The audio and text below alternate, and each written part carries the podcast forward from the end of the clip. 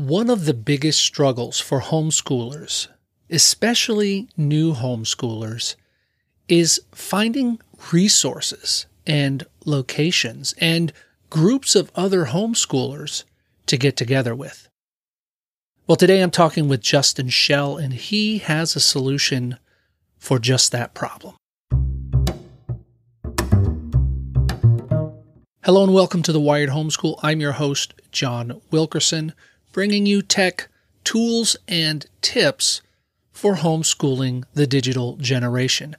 Today I'm talking with Justin Shell from My Homeschool.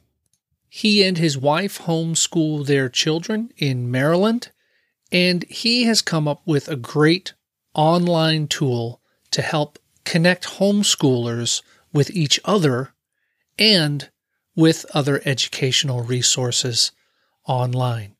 Justin, thanks for joining me on the podcast. Yeah, thanks, John. I appreciate the uh, t- you taking the time to have me on, and uh, looking forward to the conversation.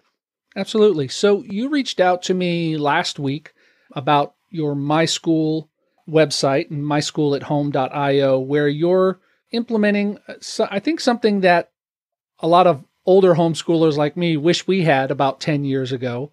Um, and I think probably some homeschoolers right now would like to take advantage of. So please share uh, with the audience the kind of the purpose of of your of your website. Sure. So I would describe my school as a, a place that uh, families can go to find and host educational experiences. What led you to start the site? You know, the story starts back in about 2018, and my wife and I began looking into homeschooling then just as uh, you know one of the alternatives for us. So we did what most families do. We joined a bunch of Facebook groups and some email groups and try to learn from other people about you know how they do it. So we weren't starting completely from scratch. And and what we found was that there were a bunch of people and organizations that were offering really cool classes and field trips and you know other experiences to to get kids together to learn together. And the the one complaint I have was that it was just so difficult to sort through all the things that were going on to you know find what was in our area, what that fit our schedule, and fit what uh, what our kids were interested in. And so you know I figured homeschooling is hard enough at, at baseline just to figure out what you're doing from day to day. I don't want to spend all the extra time you know scouring the internet to, to find different events and, and things like that that would, might interest our kids. And um, I was like, I, I really wish there was kind of something like Airbnb, but but for homeschooling and, and classes. And so so that's really what what my school is in its current form. I think one of the biggest features of your site right now is this idea of of homeschool spots. How are you getting your data as far as what spots to include on the website? Primarily, we're a user generated uh, site, which means members, when you sign up, uh, have the ability to suggest a spot to their community, and that could be a museum that they like to go learn at, or could be a, a park that they like to go to, nature center, or even if they themselves have, if they're hosting classes, or if they run a co-op or anything like that. You know, these are places that are spots that other families could come to learn.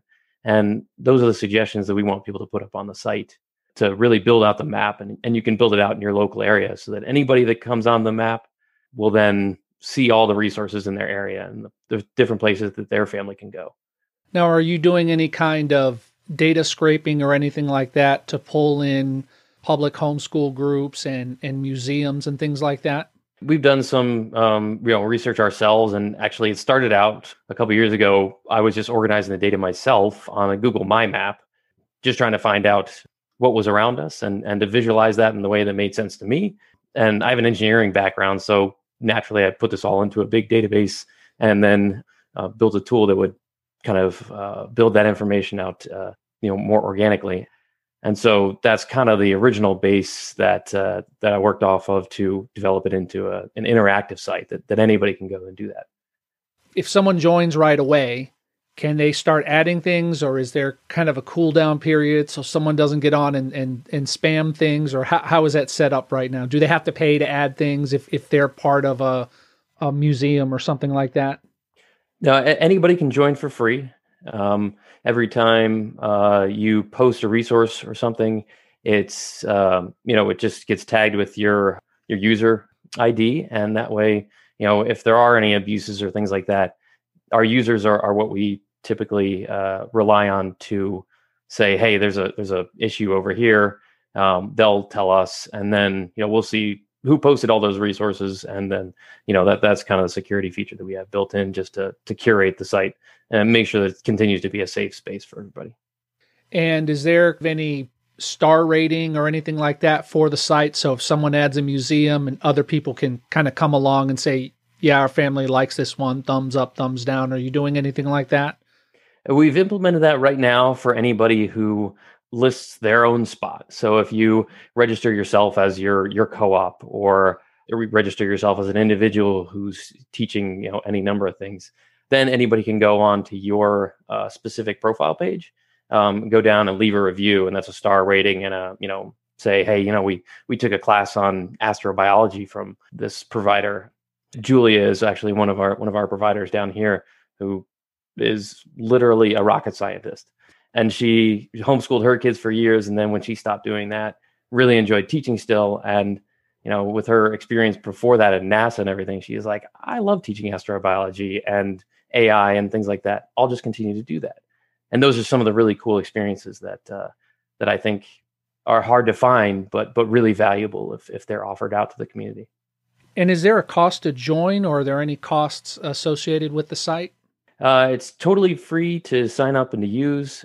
The only thing that does, or really how we make an income, is if you post an event.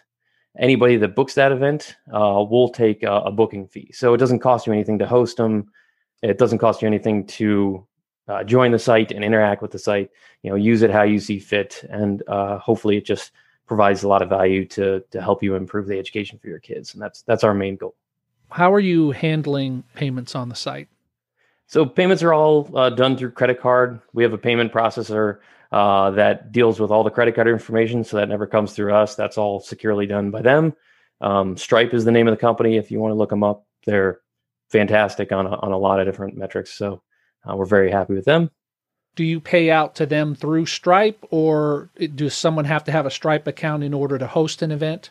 They don't really. Um, if you host an event, you'll have the email address that, that you're attached to, and we'll send the payment to that email address through PayPal. So, you know, it'll generate an email to you and just say, hey, you know, if you already have a PayPal account set up with that email address, then the, um, it automatically goes to your PayPal account. And if you don't, it'll be like, okay, you know, fill out this quick form uh, that'll generate your PayPal account, and then the money goes in. What have you done to ensure the privacy of the users, but also of a co-op, a co-op that that may not want public information out there.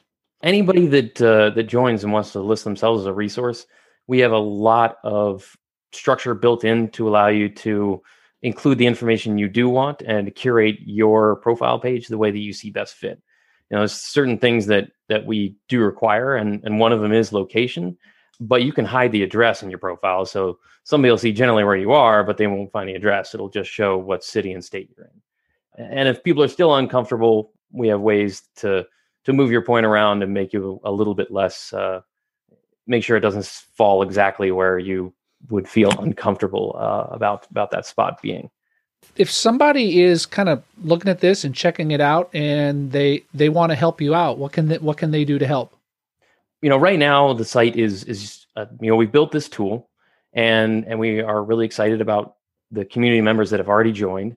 But you know we do view it as a community and we want it to be built by the community and so you know really we want people to come and sign up and uh, suggest spots to build out their local you know learning community and then you know if you're hosting something go ahead and host it through the site. It doesn't cost you anything.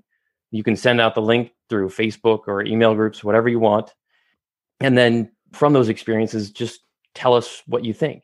If there's anything you're not happy with or anything you wish was there um, those are the things we need to know, and and we'll continue to to grow and evolve the site as we get more feedback from people to say, I wish I could do this, or I wish I could do this. I'm I'm a little skeptical about that. You know, those are the things we need to know. Given the the current situation that we're in with the with the pandemic and and everything, a lot of people are concerned about going out in public and, and being in public places. Do you have any any plans to host virtual events to allow virtual events on the site?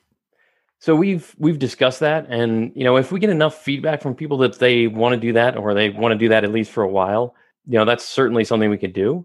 We've stuck to mostly in-person events just because, you know, we we are about community building. I think there's something special about getting together in person with people that is very hard to replicate uh, in a virtual environment you know, we still suggest that people follow general CDC guidelines. You know, do what you're comfortable with. We we didn't want to make any overarching decisions for the community. Still provide all the tools so that they can use them, but then to allow individual families who are you know under completely different circumstances from family to family um, to let them make the ultimate decision what's what's right for their family.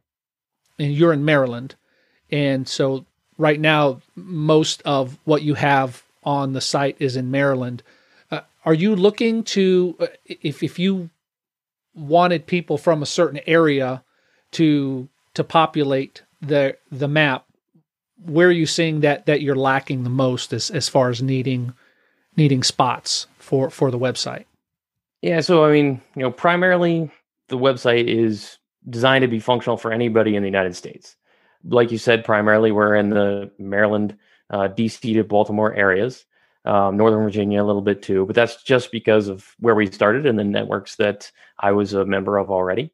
Anybody that wants to, you know, join the site from another area and start building it out, you know, that's also a way for people to, you know, organize information for themselves. And so if you're like, oh, this is a really cool spot, I want to make sure I remember that, you can put the information out there, share it with other people, and then, you know, mark it as your favorite and it'll it'll save it um, so that when you go back onto your profile and you're like, oh, which were my favorite places, and you're like, oh yeah, I completely forgot about that spot. I I really want to bring my kids over there to to learn about you know science or engineering or whatever it might be. Finally, as we as we wrap this up, where can people learn more about my school?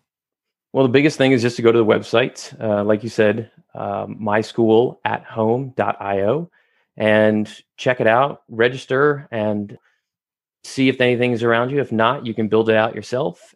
And then if you have any questions, you know, you can use the info at myschoolatHome.io and that'll come directly to me. So we can we can chat directly from there. Uh, if you have any uh, closing comments or, or anything you'd like to make, please uh, feel free to do that right now.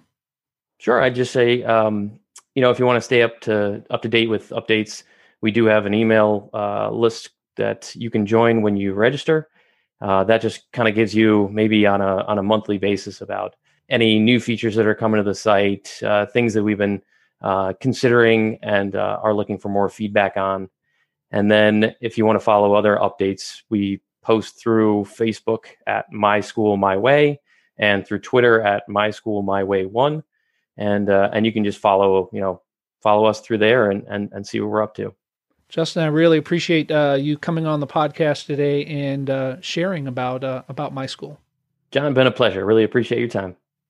Once again, I want to thank Justin for joining me on the podcast. There will be links to the My School, My Homeschool tool in the show notes for this podcast over at the wiredhomeschool.com slash 254. And there'll also be links where you can connect with Justin there as well.